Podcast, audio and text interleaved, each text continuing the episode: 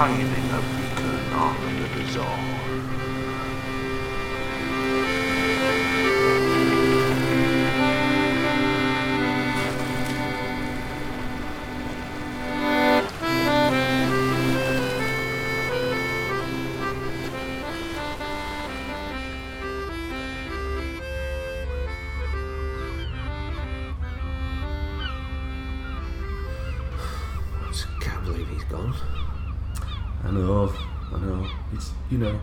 shocking. It's, it must be just terrible, you know. It doesn't. It's just I feel empty a bit. To be honest with you, I just can't believe it. I know what you mean. All those years of service.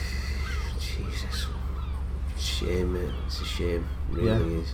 Here one minute, gone the next. Mm, That's what they say. That's what they say. So devoted though, you know what I mean? Absolutely put his shoulder to it. Every time, mate. The best. The best. Best absolute hero, you know what I Mm. mean?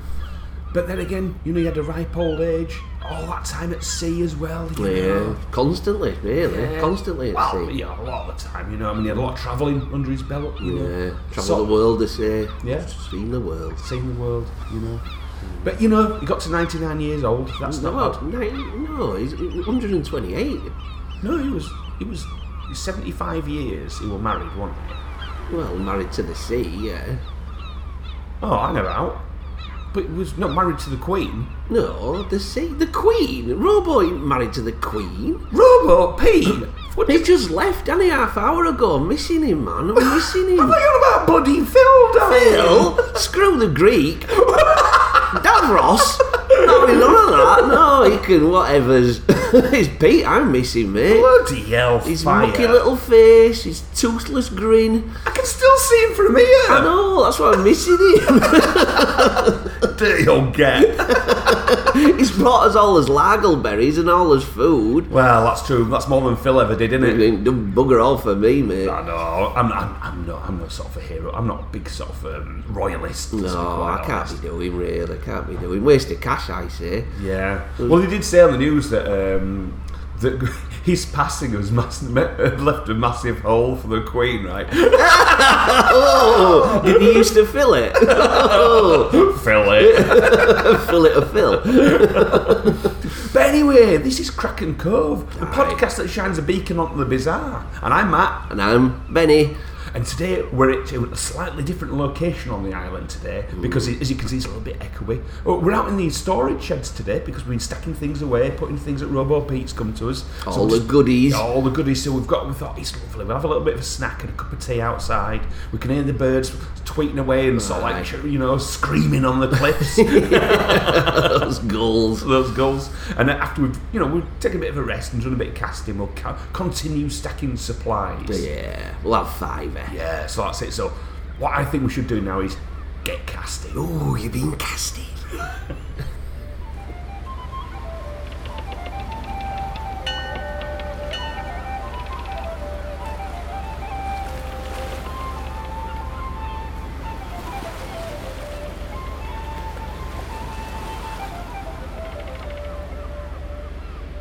Well, talking about Phil, what we need now, we need a little bit of a bit of a callback, I'd say. You know what I mean? I hmm. think that's where so the first ship out of the harbour today is coming back to a little story that we covered.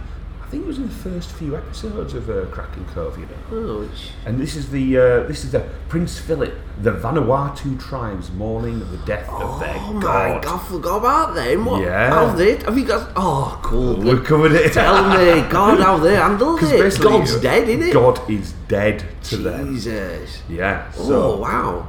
So this is a story by Tessa Wong from BBC News, and it says, as Britons mourn the death of Prince Philip, they are joined by a tribal community on a Pacific island half a world away. For decades, two villages on the Vanuatuan island of Tanna have revered the Duke of Edinburgh as a godlike spiritual figure, and a formal period of mourning is now underway. On Monday, scores of tribespeople gathered in a ceremony to remember Philip. The connection between the people of the island of Tanna and the English people is very strong. We are sending condolence messages to the royal family and the people of England, Oh bless her. said the tribal leader, Chief Yapa, according to the Reuters news agency. I mean, that's oh, amazing, that's isn't so it? respectful and nice. Yeah. So they, they see the Duke as being a recycled descendant of a very powerful spirit or god that lives on one of the mountains, right? And what they did believe was they believed that he was uh, he went on a massive mission to marry a princess and um, and sort of like gain a massive community. You know, what I mean that's what it was really. Sort of like to become a great, powerful leader in his own right. Yeah. And through sort of historical records, or by some form or other, it's got to the island. Yeah, Prince Philip was the guy who went and married this, you know, Yeah. married this queen kind of thing. So Cool.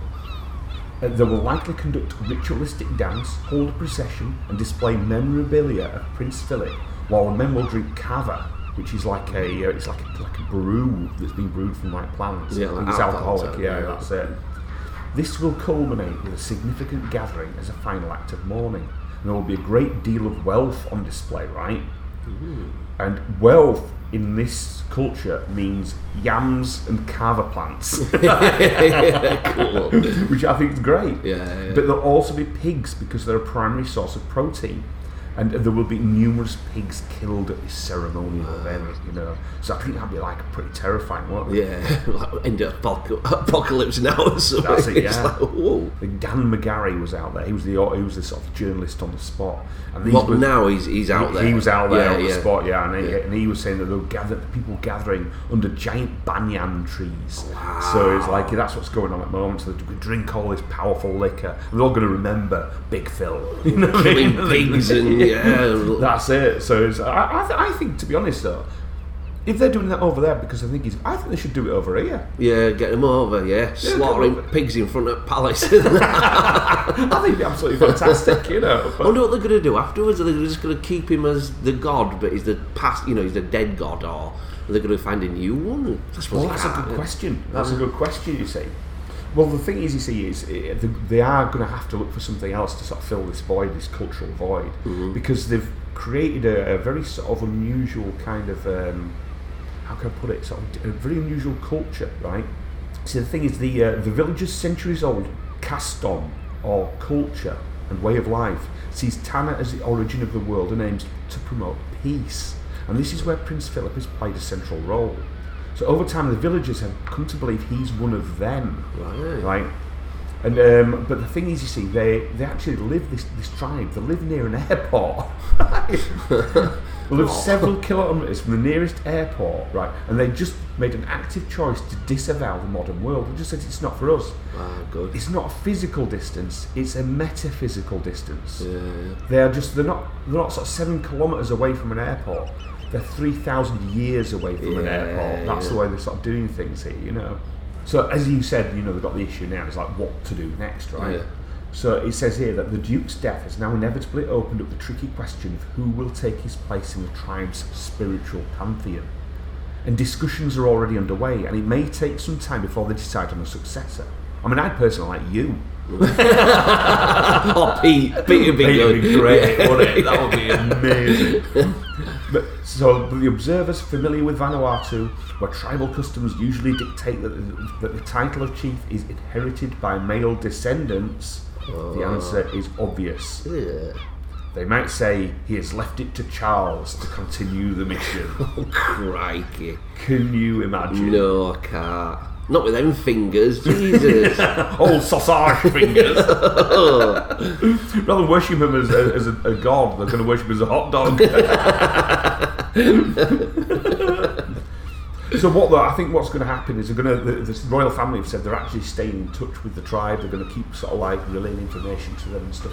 Because really, you could see that Phil kind of egged them on a bit. yeah, he did enjoy that. Yeah, because they were sort of sending things like uh, tribal spears and things to him, Yeah. and he would having photos even taken with the spear, Yeah. and then sending him the photos. I'd say, "Yes. I'm here. I am. God." and you know them saying, "I think you got the wrong guy. I think you should keep looking." He didn't do that. He just played up to it. Yeah. So now Charlie, that's it. Now I think Yeah. I think what they should do is just ship Charlie for there. That'd be nice. It yeah, he's all about the green and all that sort of stuff. I think he could, could quite enjoy it, really. I a bit of peace so. for him at last. He probably would do. That's why he's trying to turn Cornwall into, isn't it? Is it? oh uh, yeah, the, the, he owns because he's the Duchy of Cornwall. He owns loads of stuff in Cornwall, and that's why there's no motorways goes to Cornwall. Wow, just because of his influence. because of his influence. And Wow. that, but that is the issue we've got with that. You can turn around and say, well, that's kept it nice and green and rural. Yeah. But it also makes it really difficult to get to. Yeah. And also, as a result of that, there's no industry in Cornwall ah. uh, to speak of, you know, Yeah, compared yeah. to the rest of the world. He just wants it looking like a like a chocolate box sort of thing, say. But for the people of Cornwall, there's no jobs apart from God. tourism. Yeah, you it's just relying heavily on Yeah. that, which is all right in the last couple of years, isn't it? And he's even built a village there. You Yeah. know, he's uh, Prince Charles built an entire village in Cornwall, but it looks like it's hundreds of years old. And it just didn't. Yeah, And he just didn't know. And, Wow. and you can only live there renting off him. Uh, and there's loads of rules and regulations and stuff to Yeah, there. yeah. And basically, he's gets. You could argue that the you know the uh, Tanna tribes people have decided to live three thousand years ago, whereas really what Prince Charles is doing, he's decided to live three hundred years ago. Yeah, that's the sort of thing. So maybe that's what they got in common in a way. You know, a bit weird, isn't Yeah, it? it is a bit weird. He had involvement in Eden projects. That's down there. As Yeah, well, yeah, that's yeah. It's absolutely, uh, that is amazing though. Yeah, I do. amazing, I'm, yeah, yeah. I, Have keep, you ever I've been? men- I am. No, I've mentioned it loads of times. 'cause I Yeah, do. yeah. It's just something that really does fascinate me. I love that idea of it. Yeah, oh, but, but you've got to go because Have you been? I've been twice. Hey, cool, yeah, man. yeah, yeah. It's, it's really really cool. We So went. you have a, it's like a tour of it all. You see, No, you just go in, Oh, and you can just go in and wander around. Just, just it's absolutely mental because uh, for those who don't know what the Eden Project is, it's basically a collection of geodesic domes which are built into the side of an old quarry. Right. Right, and so it's sort of, nestled in this little sort of like little cove, but it's massive. These domes are huge, and one of them's like a temperate climate, one of them's a jungle climate, one of them is rainforest, Yeah. one of them's desert. Wow. All these, and you can just go in and out as you choose. so it ain't just a seed bank. They've actually got the plants on display. when, when, well, that's it. That's it. It's, it's the, when you say the plants on display there, it is basically you, it's like walking into a jungle. so it's a living seed bank. I thought it was just like stored away, like dry. No, no, like- that's no. The Eden Project doesn't. No, no. I think you get mixed up there. Kew- Ah. Kew Gardens is where the seed bank is. All right, But that's amazing as well because Yeah, you've got yeah. like massive buildings where you can go through there. Yeah. Whereas uh, the Eden Project is basically a lot more of well, that's exactly what it is. Create these geodesic domes, create climates inside each one, which you can cre- keep particular plants and things inside, Yeah, yeah. and see how they're, they're cultured. Wow. And but the culture of rare plants there, that's what they do. They do culture of very very rare plants. Yeah. They've got a, a titan, I think it's a titan arum there, which is the largest flower in the world. It only sort of flowers like every sort of like ten years or something. How big is it? The flower gets to Yeah. be about sort of maybe 20 odd feet high. Wow, It is mental. That's cool. It's just yeah, mental. yeah. I might be wrong in that. I'd have to look it up, but it's, it's massive anyway, Yeah, this thing. And it only blooms at night for 24 hours sort of thing. Oh, and then it just- brilliant. but it smells of rotting flesh.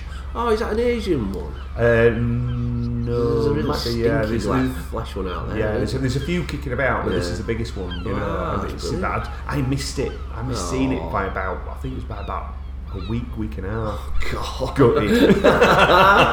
Oh, least you Yeah, but Eden Project, absolutely superb. Yeah. Yeah, he, you know, he's really, really cool. Um, and uh, yeah, maybe Prince Charles. I think the royals do actually do when they get involved in some things, they can do a lot of good. You know what I mean? Because Diana, with all landmines and that, she did make a big difference with that. Because no one really knew what devastation was. Yeah. You just leave behind it, don't they? That's it's it. absolutely gross, is that? You know, and uh, yeah, this, this is the thing, and it's also like even even um, you know.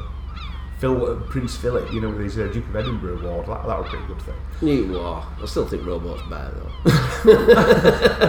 no, that's we need. We need the Robot Award. Good old robot.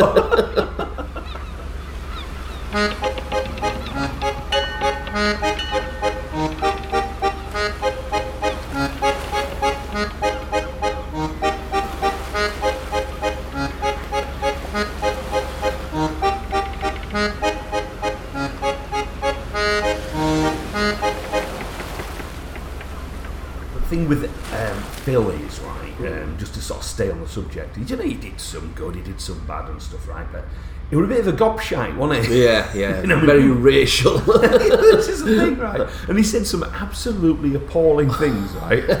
And I've got a list here. oh, fantastic! Because they've swept it all under the carpet, haven't Oh, they? well, they're trying to. Yeah, Um, but some of the, the things I heard, which I thought was absolutely fantastic, they're talking about, for example, um, he, he was a conservationist, you know, for like wildlife and things like that. Way before it was cool to be a conservationist, he was into it, very passionate about I conservation. thought he was shooting it Yeah. all myself. Well, a- this is the thing. It said, they said it says, you know, and of course the prince was a very passionate conserva- conservationist, but he he did have a few difficult questions to answer about the time he shot a tiger in India. Oh, a tiger. You can't hide that one, can That's you? horrible.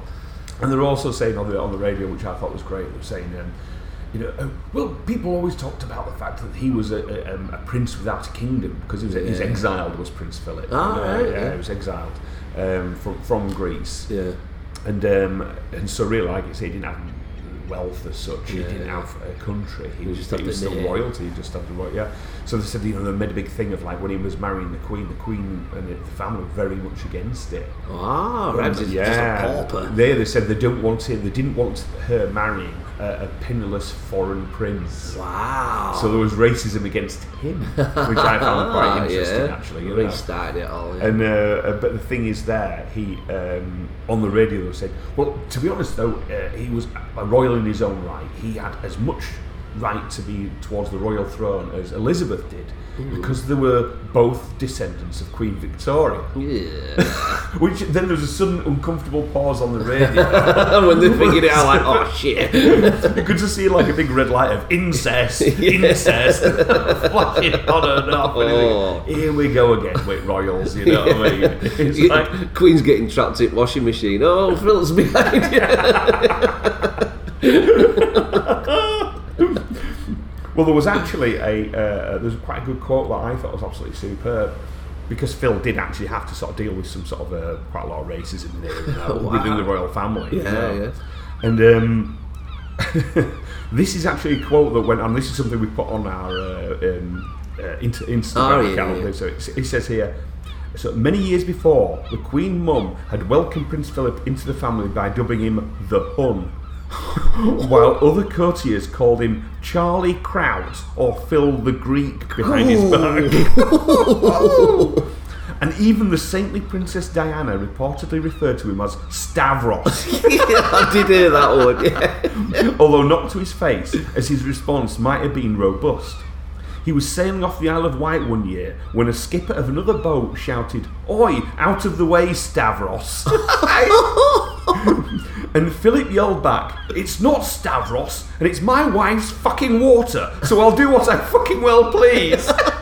It's my wife's water. No, it isn't. it is funny. That is funny. It's a good line, isn't it? And there was somebody else actually responded to that with a great, uh, great little uh, line.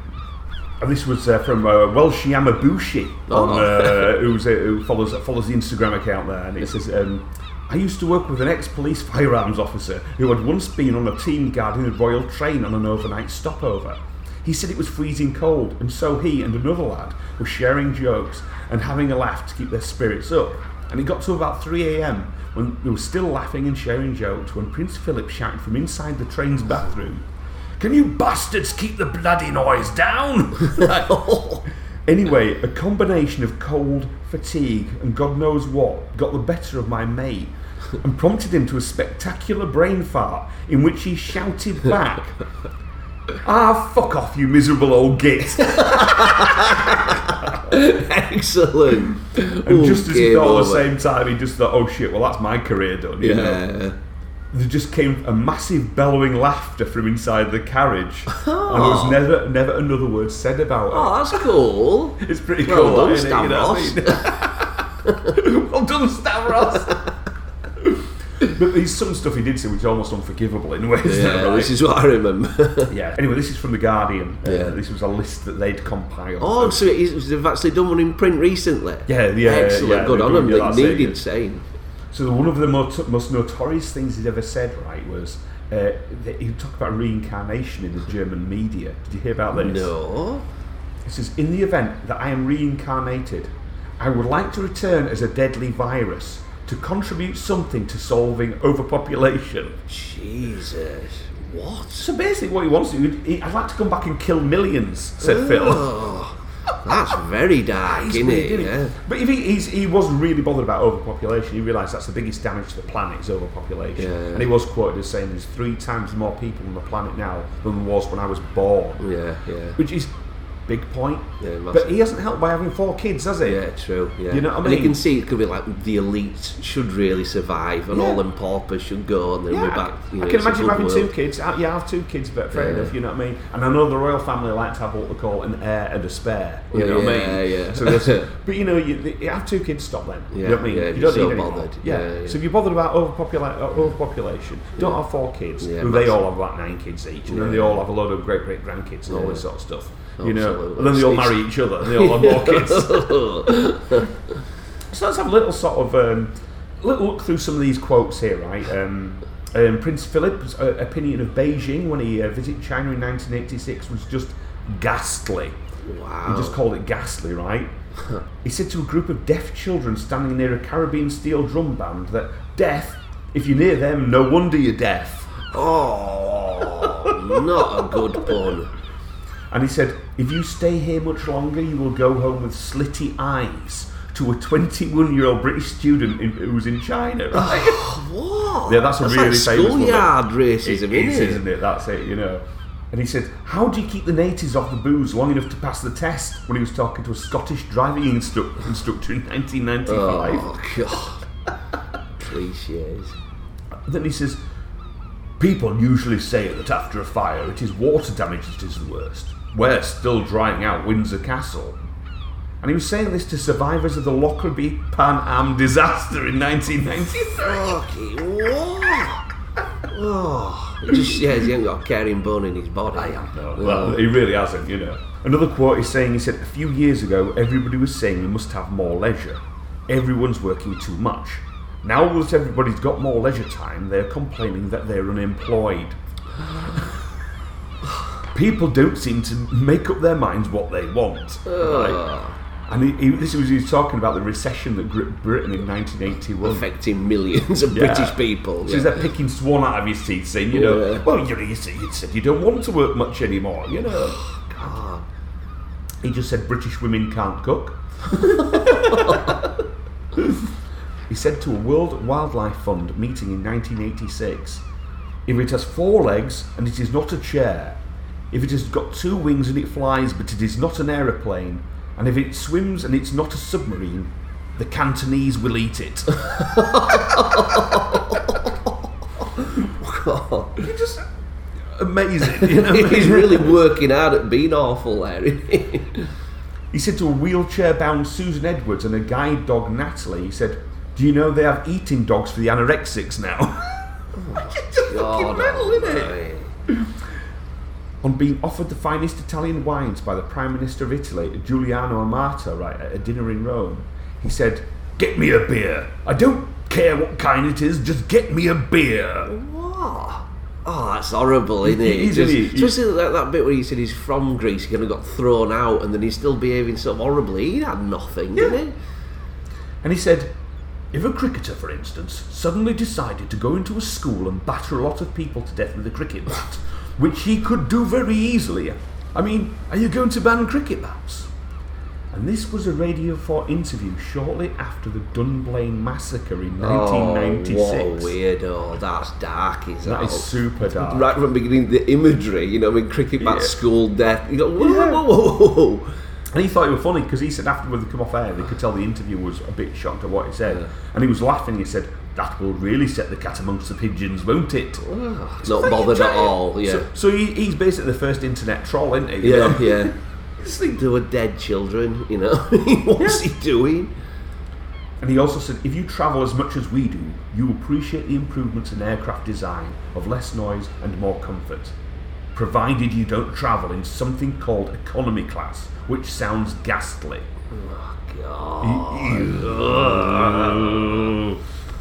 So when um, Prince Philip uh, shocked the Aboriginal leader William Brin at an Aboriginal cultural park in Queensland by saying, "Do you still throw spears at each other?"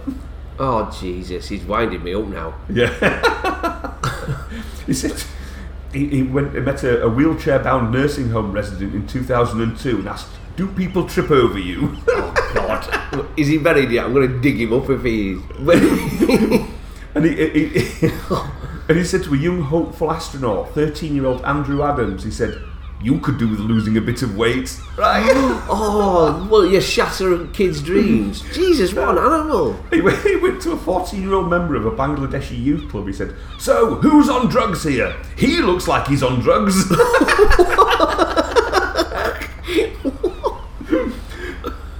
and he also said, It's not a very big one, but at least it's dead. And it took an awful lot of killing. Speaking about a crocodile he just shot in the Gambia in 1957. But one of the things I do feel like what he said was when he was showing his impatience, right, when he was at a dinner party in 2004, he bellowed, Bugger the table plan, give me my dinner. that is pretty funny, actually, the bastard sort of way, innit? well, I think that's what it boils down to. Everything I've heard about Phil, Yeah. he's, he's just a proper bastard. Yeah, massive bastard. It's just a massive bastard. and, and, and it's all right to hate a massive bastard, but sometimes when somebody's a massive bastard, there's a grudging respect for yeah, I know what you mean. He's, I hate the idea of like, like the great white hunter, but it is kind of funny. isn't? You know I mean? Back- Especially back in fifties when there were animals, not to spare, but you know, Yeah, it's better than getting, getting poached in it. You know what I mean? Just him, just blowing fuck out of everything. Yeah, going, took a bit of killing. Sweep it up. Make the hat stand out of that. it's everything that's wrong with Will, but it is. It, it's just there. Well, I think it's like Henry VIII was funny, wasn't it? Because he was just an absolute bastard as well, you know. Yeah, he was. Killing his wives and just getting rid of people and shagging. And but the church says, "Don't do that." I said, "Right, I'll start my own fucking Yeah, church." yeah. you know what I mean? heard about his Willie though. I heard that he was that kind of like uh, had so many genital warts Oh. that he was quite the prize in Europe because of his uh, knobbly bits. You know what I mean? They were li- ribbed for her pleasure. Exactly. They were like queuing up for a go. I bet it looked like a massive gherkin. oh, Blood same colour and all. cob, cob. Oh man, bit rhyming slang there. so yeah, so the Lizard King is in the ground yeah, now. the bastards under. Yeah, know it's only to, we'll see what happens with Lizzie, see what happens with her, Yeah. and then next thing you know, we've got old Charlie's exactly. find his I'm. I'm going to predict it now. Queen hasn't got long. wow. we'll see. I'm weary for the springtime when we tack the road once more for the planting and the purling and the berry fields of Blair. We'll meet up with our kinfolk from all the world around when the gang of good folk tack the road and yellers on the broom. When yellers on the broom, when yellers on the broom, and I'll get you on the road again. When yellers on. Well, one thing we have to remember, you see, is that although it's Phil's funeral coming up, or it might have happened by the time you listen, you know, don't know, we can't guarantee he won't yet walk the earth. oh wow, Zombie Phil. Because this is a, um, a far right wing pastor, right, called Jim Bakker. Now, I've seen this guy's an absolute shill. He's like He- American type yeah, of weirdo, that's it, yeah. yeah. And he says Jim Bakker is now using his end times broadcast to warn about zombies. Oh yeah, baby. Yeah, baby. So for years, right-wing pastor Jim Bakker has been using his daily television program to terrify his audience into believing that the end times are upon us. Often for the apparent purpose of selling them products designed to help them survive the apocalypse. right, and it's literally that's what he does. It's like you know, uh, um, what's his name, Jones, who I used to have that show. I can't remember his name now. Alex Jones. Alex Jones, that's, the, that's the guy. He was selling some of these products that you can have down out this big tub of stuff and food, and it can live for years. And you know, Ah, well, it's Yeah. proper like supplies, big, big supplies. big supplies, and that's what Jim Bakker does as well. Oh, they basically right. have these big survival tubs, right, which you can get, which have X amounts of protein and dried goods of this, dried beans, all sorts of stuff to survive, you know. Um, but he sells it for stupid amounts of money, so you can actually build one of these kits up yourself for like a couple of hundred dollars, and he's selling for like three thousand dollars, and people are buying them because he's selling It's them. so you know what I mean? weird that he's still going on. They're believing him in this age. Oh, it is. It's absolutely shocking. But Bakker kicked things up a notch on Tuesday's programme, which featured right wing conspiracy theorist Steve Quayle, warning about aliens, demons, trans-dimensional beings, and diseases that are designed to initiate cannibalism in, in human beings and turn them into literal zombies. So, The conspiracy theories promoted by Quayle were so pervasive and convoluted that it was difficult to understand exactly what he was even saying. but he seemed to be suggesting that nasal tests for COVID 19 were part of a nefarious plan to obtain DNA samples to be used in the creation of targeted biological weapons that will unleash disease to turn everyone it does not kill into flesh eating zombies. He's just watched I Am Legend night before, Yeah. and he just like, oh, I can chew on this bit in. and you just think, what? And Jim Bakker asks, Zombies that are on the earth are a disease like any other disease that affects people, and they become like zombies. Is that right? and Quayle replied, That's only part of the story. Zombies also have evil spiritual entity known as demon possession. so they're saying the best way to explain zombies' bloodlust is this the appetite of demons expressed through humans. Right, and that's so that's what we're saying. So, Yeah, like you know, possessed by an evil yeah. demon. It should be astonishing to people that the richest people in the world, not all of them, but some of them, are into occult ceremonies where they have to drink blood that's extracted from tortured children. Now that's sick. That's the appetite of demons expect. But, but that's the appetite of demons expressed through humans. That's sick. Yeah, tortured children blood. Yeah, how sick is that? It's- it's- fucking right. There's no, there's no evidence. There's It all no goes to ev- Pizzagate and all that Yeah. again, doesn't it? And just that mad explosion of it all.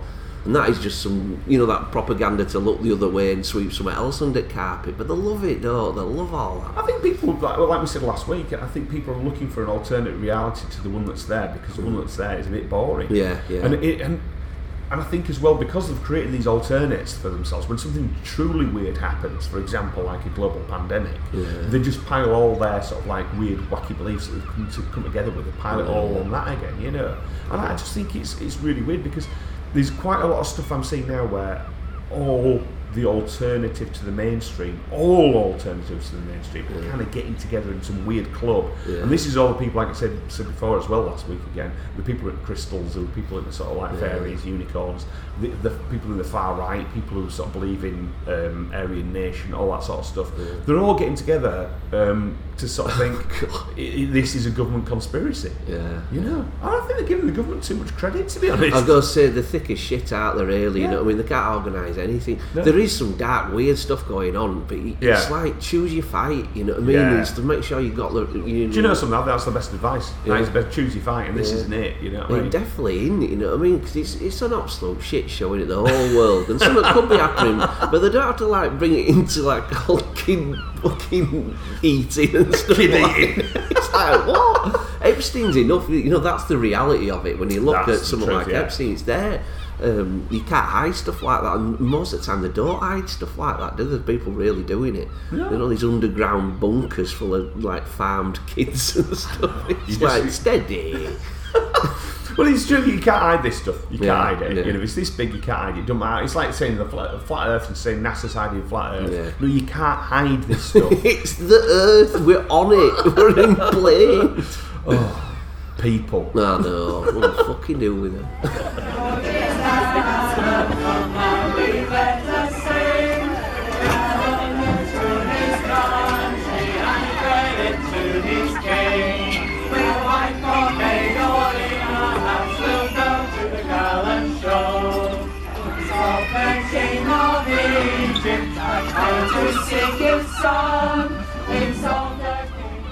See, what I think people need is they need a hobby. Yeah. That's what people need. They need to get a Keep hobby. busy. Keep Yeah, busy. yeah, That's definitely. it. And I think one of the best ways of keeping busy for me, you know, over many, many years now, is writing. I like writing. Oh, you know, yeah, that keeps me yeah. busy. So people are keeping busy by writing fan fiction, right? That's a good one. Erotic fan fiction. Ooh. Erotic fan fiction about the ship that got stuck in the Suez Canal. How do you turn that? Is it because of the drew the cock and balls before it crashed or I think that's a big part What's of it. inspired them? so this is by uh, Malavika Pradeep for the screenshotmedia.com, right? Right. So, as we know, and we covered before on this show, we'll a quick recap that on March the 21st, uh, March the 23rd, 2021, the Ever Given, a golden class container, that's pretty good, isn't it? A golden class container wedged itself in the Suez Canal after drawing a supposed dick pic in the ocean, right? So the 400 metre long beast ended up blocking the world's busiest trade route for some, some total of six days before it was refloated again, right? The unfortunate event was quick to steer a toilet paper shortage, right? That's Oh, that- wow. that- that Another one. yeah, another, another one, right? Uh, and there's the, the shipment of sex toys, wasn't there? That Oh, yeah, the, rubber the sex, yeah. yeah, sex asses. yeah. And of course, there was like uh, loads and loads of of memes and things like this, you know. But now people have started sort of like talking about um, creating this fan fiction online. Now let's have a little look at the place. It's called Archive of Our Own, right? This is a website, and it's like an archive of people where people can just write stuff, Right, and yeah. people can go and read it. You know what I mean? Yeah, yeah. So I might, I might get into this actually myself. And you've got loads of sort of. Um, tags on it that you can link right and the one this is what it's called Suez Canal anthropomorphic right that's what so uh, when you anthropomorphize something Yeah. that's when you kind of humanize it's like you know oh look at the little doggy oh it's saying to me it wants a treat oh it loves me look, Yeah, it's like- got yeah, that's what we do yeah. we're adding human sort of like a emotion yeah, to something that ain't human. yeah, that's it. You know, so that's what. So this is what this is about. So this, this Suez Canal anthropomorphic. That's the hashtag kind of thing that I Yeah. did it under. You know, and such titles along the lines of "Troubling the Suez," "Inside You for Days," Fucking hell. "Anal of Pleasure." right. So the, oh, Yeah. So this, the common trope is that the Suez Canal is being lonely and is being longing for a lover until the ever given, with a bulbous bow, wedges into her walls with a promise to provide the contact the canal has been deprived for decades. What the hell is going on? So this is the thing. This is well, there is actually like a common thing of like sort of this kind of literature. You know what I mean? It's almost, uh, it's sort of, uh, it's almost, um, how can I put it? It, there's certain types of erotic literature which are so insane Yeah, yeah. that they've become massive, right? Um, have you ever heard of Chuck Tingle? No, great name, right? Chuck, well, he is. Chuck Tingle's massive. You can find all his books on the internet, right? Uh, um, of course, they're on the internet. Oh, is it? Oh, wait, oh, go on. Is it the ones with like dinosaurs and stuff Yes. like that? Yeah, yeah. I, I, I had a link, you know, WhatsApp. Someone was like sending me, look, this is great stuff. This is great. It- well, his first book was called "Pounded in the Butt by My Own Butt," right? Fantastic. And uh, the big titles he's got going on at the moment are um, "My Billionaire Triceratops Craves Gay Ass," "Pounded by President Bigfoot," "Taken by the Gay Unicorn Biker." the imagery is brilliant, isn't it? I'm gay for my living billionaire jet plane. Creamed in the butt by my handsome living corn. Oh, so you did mention about Prince, you know, Yeah, about. King uh, King Henry VIII's uh, Corny cock. corny cock. but then he, he, he kind of goes metatextual, does uh, Chuck Tingle, with uh, such such with things as angry man pounded by the fear of his latent gayness over a dinosaur transitioning into a unicorn. Right, Got it all. slammed in the book by my Hugo Award nomination. pounded in the butt by my book, pounded in the butt by my book, pounded in the book by my book, pounded in the book by my own book. Right? I love this guy. and there's another one which is Donald Trump's ass is haunted by the handsome ghost of his incriminating tax returns. A haunted ass. Billionaire Elon Musk, right, takes the handsome planet Mars in his butt. Takes the whole planet. Oh, well done. So I really, really want to read some uh, Chuck Tingle. We might have to do it on here. the, the pictures on the covers are brilliant as well. If you've ever seen any Oh, of them, yeah. He does them all himself. Does He he? photoshops them all himself. well, I've got one a bit funny actually. Going back to the uh, the sex butts, um, a bit of a listener listener feedback. Or at Docs, maybe last Sunday, and I was just waiting for uh, Pete to finish shitting somewhere. I don't know what we were doing, but um, I was there having a little glass of beer. Sun was shining, and then suddenly Mr. T pops up again. It, know, a couple of years ago, he was haunting the dock area a little bit. All right. And he, he pops up and he's like, "Eat fool," and I'm like, "I am Mr. T, What, all the. Mr. T. No, he's, he's from Wakefield, but he, Oh, acts, right, like, he acts like Mr. T. He said, "Hey fool, you know, you keep talking about sex butts," and I'm like, "Yeah, just check this out." And he showed me his phone, and I managed to take a photograph with my phone. What he showed Right, me. okay. So apparently, there's, a, there's a, an eBay in the China called Wish. Have you ever heard of Oh yeah, I have had a wish. Yeah, wish.com. And it it takes a longer time to get you cheap goods, you know Yeah, what I mean? yeah. Um, but they, they sell all sorts of weird stuff. And Mr. T, who said, that I was just browsing. Uh, well, yeah, Mr. T, I, I don't really believe you there, but he showed me this to me. Right, so it's on my phone, so I took a photograph of it. Cool. You're really prepared for this. As always. so I'm, so it's a bad photo, but I want, I'm going to zoom in and can you just read the, the first few lines of that for us and then have a little look at the picture. Enjoy. So the first few lines are silicon reality vagina panties inter- inserted into the vagina to thicken the buttocks. She-male transvestite pussy pants. Transsexual for fake fake underwear to enhance the buttocks. so it's a full suit you can slip on. And you've got like a little pee hole. You basically you took you you you todge into this pee tube so you can Yeah. pee with these panties on, and you've got like a I don't know one of those like fake vaginas at the front. So you, you like you tucked it So it sort of smooths down Yeah. all your all, All your your bits. bits, you so know it what I gives mean? you a rather than giving you a um, a Wiener Schnitzel, you get a beta what on it. basically, yeah. I thought, well, uh, thanks, Mr. T. He said, uh, I said, yeah. So I said, yo, thanks, Mr. T. He said, pleasure, fool. And, I'm like, and that were it. He just popped off again. I wonder, But- they, I wonder they do them in uh, the different colours, um, Mr. T colours. I don't know. He's white, is this Mr. T? He just, he just sounds like an idiot, you know what I mean? Wow. I ain't seen him for years and he just popped up with that. I thought, Well, wow. if he's been browsing that sort of malarkey, maybe he's been, he's been around, you just didn't know. he could have been Mrs. any- T. well, the thing is, so uh, what I would like at some point to investigate a bit Chuck Tingle and that kind of thing. Yeah, yeah, definitely. then, would you like to hear one of the erotic stories Ooh. about the Suez Canal and Oh, the yes, Evergreen? please. Right. Let's get it on. So this is written by somebody called Jay the Salty Bastard, right? and it's called Stuck Inside. Oh. Ever given pursed her lips. So. No, Suez Canal said angrily. Don't. I'm not talking to you. But no, Suez Canal cut off sharply. Zip it. You got us into this mess. Ever given shot back. You're the one who wanted to use a knotted dildo. She gave a half-hearted tug of the strap, making Suez Canal moan weakly. Fucking hell. A knotty dildo. Yeah, I don't know what that is. And I'm not going to Google it. Let's not. Stop moving, Suez Canal huffed, burying her face into the mattress. I'm too sensitive for this. Ever given obliged, falling still. There was a silence for a moment then. You think you should call someone?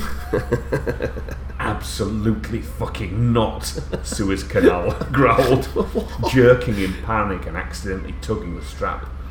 The movement pulled Ever Given forward a little and accidentally shoved the false cock a bit deeper. Oh my god, why is my butt hurting just listening to these? Suez Canal keened and spasmed around it, clenching down. oh shit, sorry, Evergiven said, sitting up on her knees. I could try pulling out again, she suggested after a moment. I'd go slow. Suez Canal whined. Fine, just just get it out. she huffed, bracing herself. Evergiven nodded, placing her hands on Suez Canal's waist. she pulled her own hips back slowly, watching as Suez Canal trembled and tensed at the feeling. Oh my word. I'm not sure we should go much further, to be honest. We can if you want. I don't think I want to. There's a lot more of it, really. Oh my god. How does it end? Does he get out? Well, Yeah. I don't even know who's up who and who's. He's like. Apparently, Suez Canal whined and buried her face in the soft sheets of her bed, trembling as she attempted to relax her muscles further. but eventually, I think they got a pop and it came out. Hmm. And this is, and then, do you want me to run you a bath? God, it's, it's another world, isn't it? The perversions and weirdos. just looking at this, you just think, why? and it's written by Salty Salty Bastard, you say? Yeah, it is by Jay the Salty Bastard. oh, God. So, you know, it's I a mean, dark world. As I said before, you know, people, it's good to have like a hobby, and that's you know, you've got to keep yourself busy. But maybe not writing's for everyone, eh? maybe some people should be doing, I don't know, collecting football stickers Yeah, or yeah. something like that. But, Trains or something like that. and it does show that during lockdown, people had a little bit too much time on their hands. I think so. And everybody's got really perverted by it sounds and stuff on That's it. They need, they need to find something different out of it. They need to keep yeah. looking and find something that's going to take them into a, a different direction, I'd say. Please. Heerlijk land van mijn dromen, ergens hier ver vandaan, waar ik graag wil komen, daar waar geen leed kan bestaan. You see, if they were looking for something different to do, I might have the answer, right? Because I think you're going to like this as well. This I've only literally just discovered this today. This one, right? This is, this is fresh hot the press, off the press today. This there's a new app claims to make you trip like you're on LSD. right? This, this is a downloadable app, right? And according to reviews, it's surprisingly good. Well, how can it go? Yeah, pray tell. So this is a Victor Tangermann for neoscope.com, right? Yeah. We've had him before, haven't we? Tango Yeah, I Man. think we might have actually. Yeah, I think so. Very possible. I think he, I think he gets around a bit. Yeah. You've been tangled. In fact, we might have had him today. Did we have Victor Tangermann today? I don't know. Okay.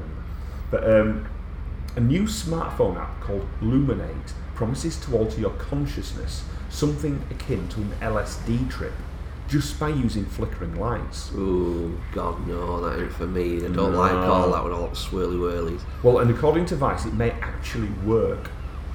Its creator claims the app can help you guide your brain into a unique and powerful altered state of consciousness between that of deep meditation and classic psychedelics.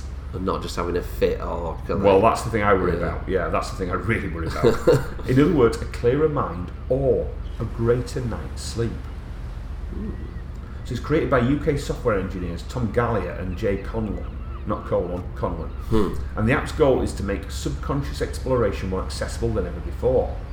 From interviewing people at Burning Man about what freedom means to them, to months of EEG brain scans developing and optimizing our method of inducing altered states using light and sound, our journey has been anything but ordinary. And that's what it says on the app's website, right? So they're not just sort of taking like a big sort of uh, just a scientific approach. They've actually delved into the spiritual types who are sort of like, Right. well, we're interested in doing this sort of thing.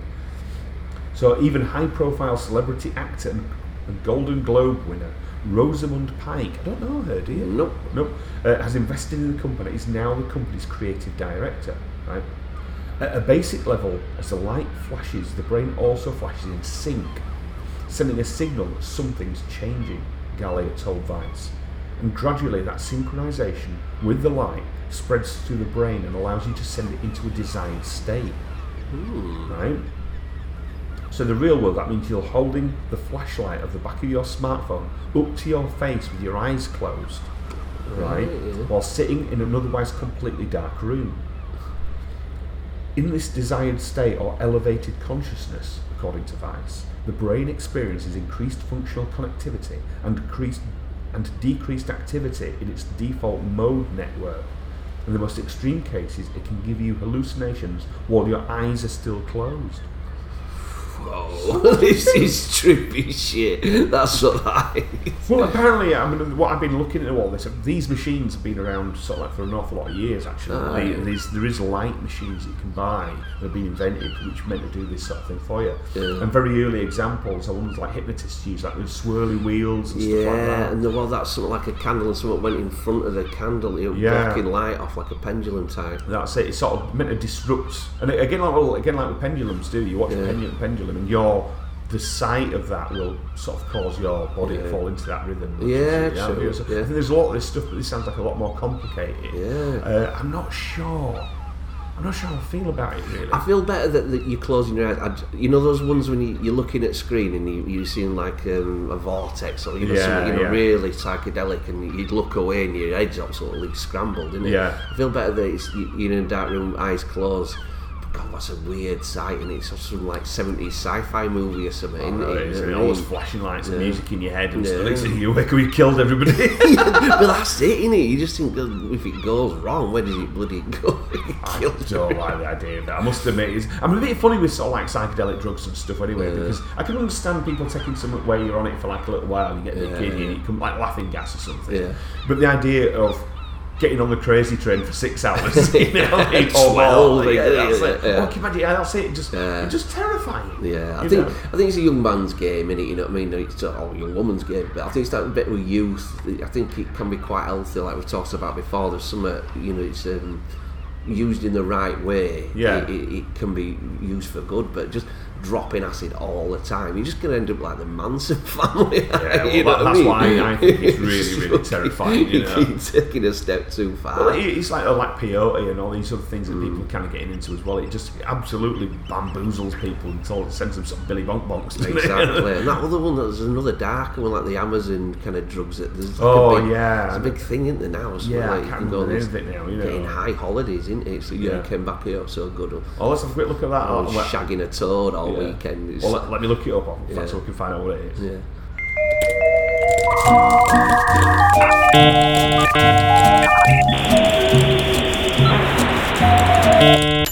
Ayahuasca. That's it. Yeah, Yeah, and we keep it's- hearing weird stuff about that. It's also known as yagé, something like that, and it's a blend of two plants. It's the ayahuasca vine, uh, which is a Banisteriopsis uh, capi, and a shrub called chacruna, right?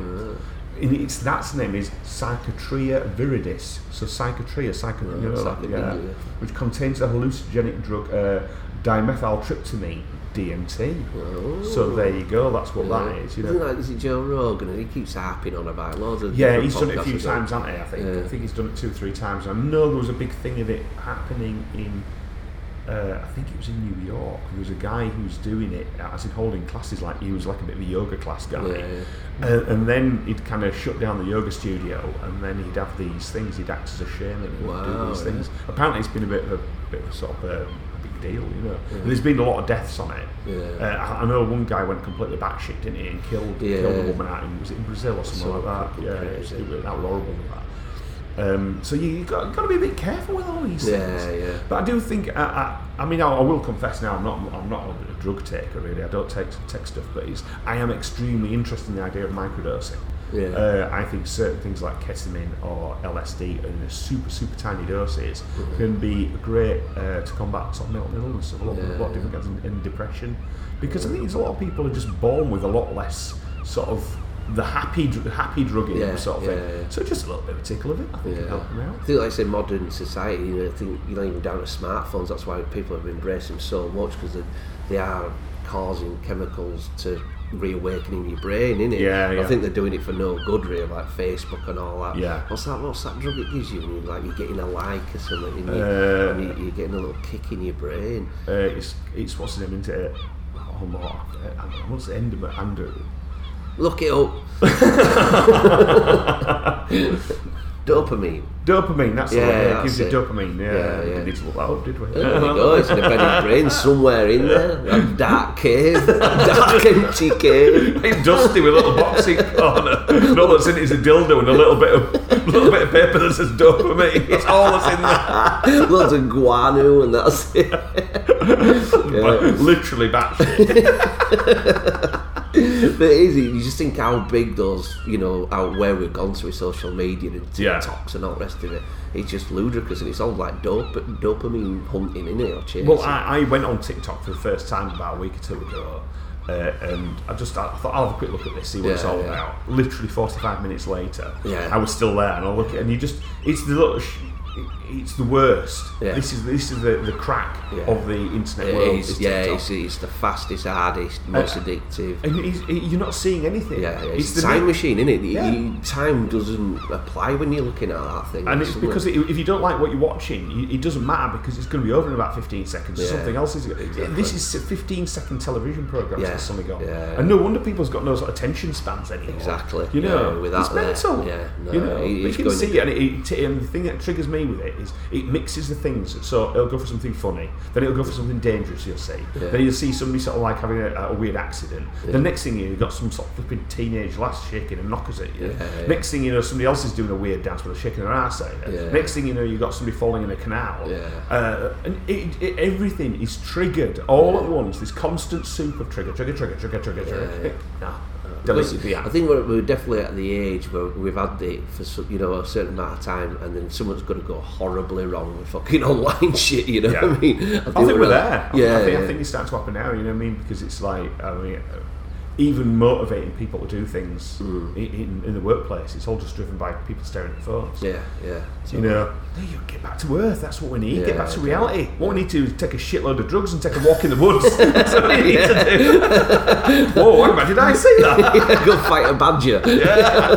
Ripped off your tits. Ripped off your tits. Come back a man then. Yeah, you? would. Wearing his pelt. Nothing else. Happy days. You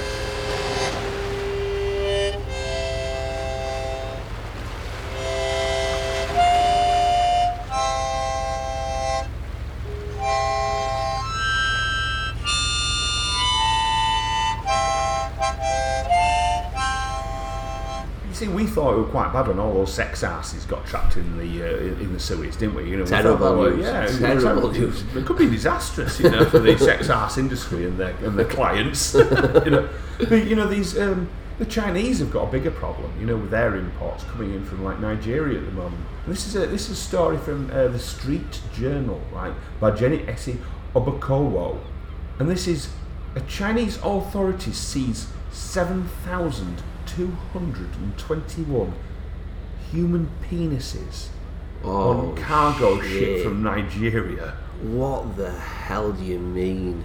How many? A total of 7,221 penises of African origin have been seized by the Chinese customs officers in what has now been tagged the world's biggest seizure of human organs in oh, history. Oh Jesus Christ! What has happened, Matt? What is that? The organs, which were hidden in a refrigerated freight container, were seized when the ship harboured in a Shanghai port following information from an anonymous informer who alerted the Chinese authorities. The organs were packed in 36 boxes labelled as plantains inside the refrigerated container on a ship that transited from Lagos, Nigeria. And the ship's crew consisted of four Nigerians, two Malayans, and two Cameroonese, and they're now being detained. What do you think of that? Oh, that is such a dark story. That is like Fucking weird, isn't it? ain't weird. That is just horrifying. Please tell me they were adults. Right. Todgers. Well, well, what I've looked here it says these organs are common commodities now, but they are certainly harvested in unsanitary conditions or contaminated at some point, so we can't let them out on the Chinese market. What do you mean, market? What do you buy a penis for? I have no idea why they'd want. You can't sew it onto old. Well,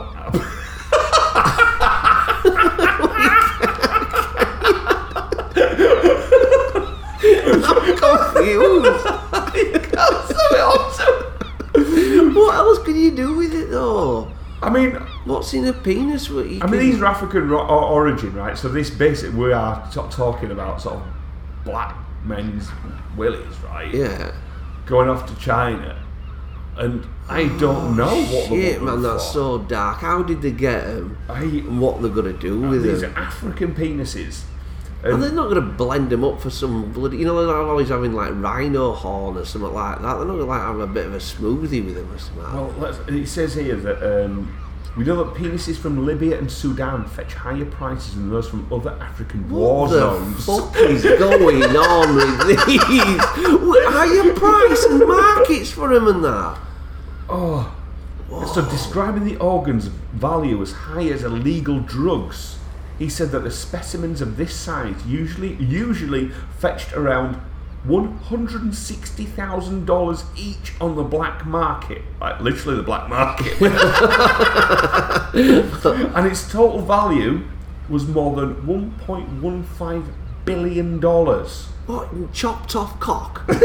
Yeah. that is just what they're doing, Mark. We need to know. And they're adding that similar seizures may be becoming more common over the next few years as armed groups in Africa turn to organ trafficking to finance their military operations. Oh God, that's so dark. Those nutters out. You, you, oh, those military. What they call militaries. Oh, yeah, They're the- the just military, horrifying me. Just- Yeah. Oh, we could do a whole show on those. Exactly, honest, and you it's know what I going on doing what they're doing, what we know about, and they're chopping loads of cocks Yeah, off as there was well. a very famous one called Colonel Butt Naked, who used to, uh, and he was literally naked. He claimed he was bulletproof. oh, And is it the- ones that wear wigs and stuff like that? Yeah, they were, yeah, he- he- they're all, they're all absolutely you Yeah, know. There's yeah. another one which I found absolutely terrifying, which was a, a, one of these military, military groups. And there's like about these thousands of them, and it was two children who ran the group. Yeah, they were, you know, heard that, that, that they were literally dressing up. Every person's got a bullet with their name on, and they believed if they dressed up, the bullet couldn't find them. So the, the, the, those child, you know, those two that were in charge of that, Yeah. gang, they were all absolutely ripped off the tits on drugs. They're all dressed like weird women's wigs on, and you know, really colourful, crazy outfits. Can you imagine that a lot coming into your village? It's just Oh, chaos and craziness, isn't it? You know.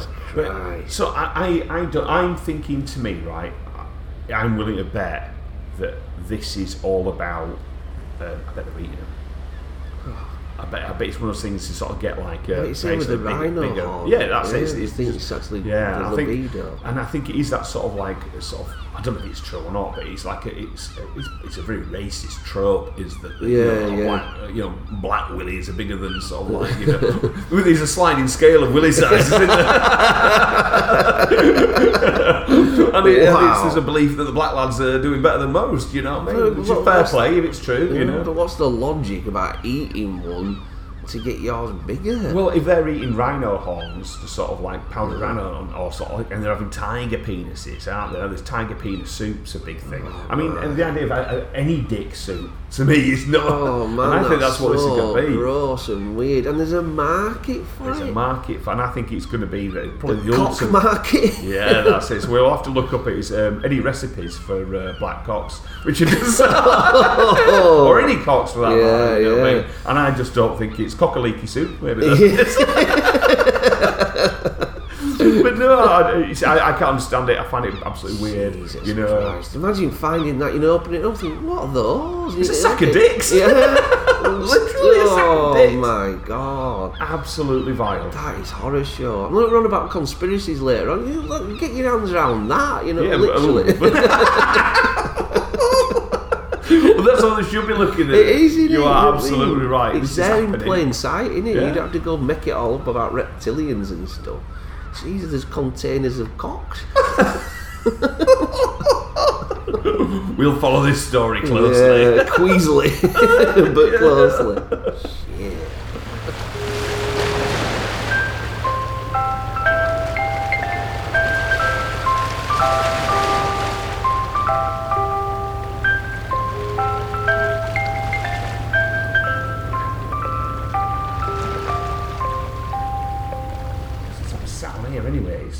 Oh, what's in this contain? Oh my god. What have we got for me? Oh, it's alright, it's only a couple of beers. Oh, Jesus, man, we're at it again. we got so, sent the wrong No, post. that's it. It's just a couple of. Oh, I had a couple of oh. cheeky beers. Well, I do a final story. Oh, that time It's again. that time again. oh, it always happens at the Cove. It always comes round too soon, you know. And I like to have a little bit more of a cosy story. Yeah, let's cheer me up, please. like that, right? That one's terrifying me. and it's like you know, what, what, what's have you got a favourite animal? Like, if you're gonna like a pet, or something like that. Maybe a pooch. Yeah, like a little pooch. Well, I might have found. Well, maybe not the pooch for you, Oh, right? And this is a Chihuahua that's been described as a man-hating demonic rage machine. and, the and the headline is Man-hating demonic rage machine Chihuahua desperately needs a lesbian couple to adopt him. oh, is it men? In, all right, so it hates men. yeah, so this is Lily Wakefield for uh, for Pink News, right? Right, Uh, cool. And uh, he says, If you're a lesbian that has always dreamed of owning a haunted Victorian child in the body of a small dog, then Prancer might be the chihuahua for you, right? Prancer. After months of trying to make Prancer sound palatable to potential adopters, 25 year old animal foster carer Tiffany Fortuna from New Jersey decided to post a brutally honest adoption ad for the 13 pound rage machine. she wrote on Facebook There's not a very big market for neurotic, man hating, animal hating, children hating dogs that look like gremlins. but I have to believe there's someone out there for Prancer because I'm tired and so is my family. Oh wow. Every day we live in the grips of this demonic chihuahua hellscape that he has created in our home. Prancer, who is just two years old, began his life with an elderly woman who treated him like a human and never socialised him, which turned him into a neurotic mess.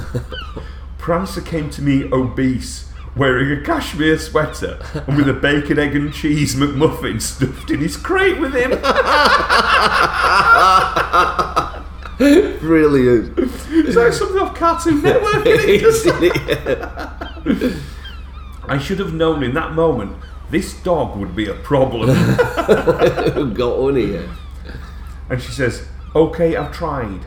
I've tried for the last several months to post this dog for adoption and make him sound palatable. Although Prancer was terrified when he first arrived in foster care, his true personality soon emerged. Fortuna wrote, I was excited to see him come out of his shell and become a real dog.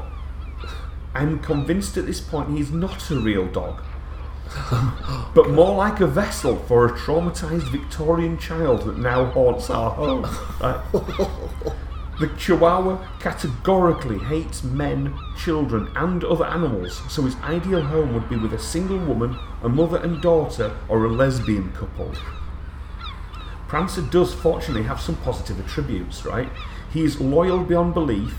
He smiles when he's excited, right? And he's completely housebroken, so he won't be pissing and shitting everywhere, That's you know. good. Fortuna was sure to point out, however, that Prancer is only two years old and will probably live to be about 21 through pure spite. so take that into account if you're interested, right? God, how bad is this dog? What does it do? Her honest description of Prancer has gone viral and has been shared more than 50,000 times, although the post's popularity has led to many applications to adopt the neurotic mess of a chihuahua. But even though they've had a lot of posts, Yeah. he's not found the right home yet, Yeah, right? yeah, he needs to be something special with this dog. This is not the first time Fortuna has fostered an unnerving chihuahua. In 2017, she took in a tiny survivalist named Rumpelstiltskin, who lived for two weeks after the death of his owner by eating his corpse. Oh, because I've heard it with cats and that, not with dogs. Wow. Now, do you want to have a little look at Prancer? Yes, please. Ooh, It does like a little haunted Victorian It does, dog, doesn't doesn't it? Like posh eyes, like kind of sneering, pushing his nose up and that. God, that's a nasty dog. When you sleep, I will come and lay across your nose and mouth. Oh, God, right, slowly creeping across you. waddly body still in his Oh. jumper, reeking of McDonald's. Sausage and eggs. Prancer, you naughty so dog. that, that the dog, you know, it's not the dog for you. No, no, It's we'll not be feeding all the time. Won't you get on here. Fight, what fighting over bacon, egg, and cheese? yeah, Who gets it? Head to head. No, but I hope it wish him well though. Hope Yeah, Prancer- good luck, Prancer. Good yeah, luck. hope- There's hope a home somewhere for There you. is. There's a the couple out there for you, just waiting. They'll be glad to have you in their home.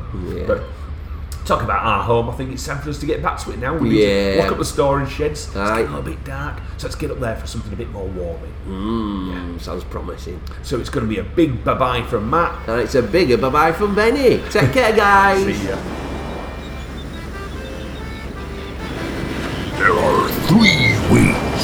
Contact Kraken Cove. Either by email at krakencovepodcast at gmail.com, on Twitter at Kraken Cove, or Instagram at Kraken. Ha ha!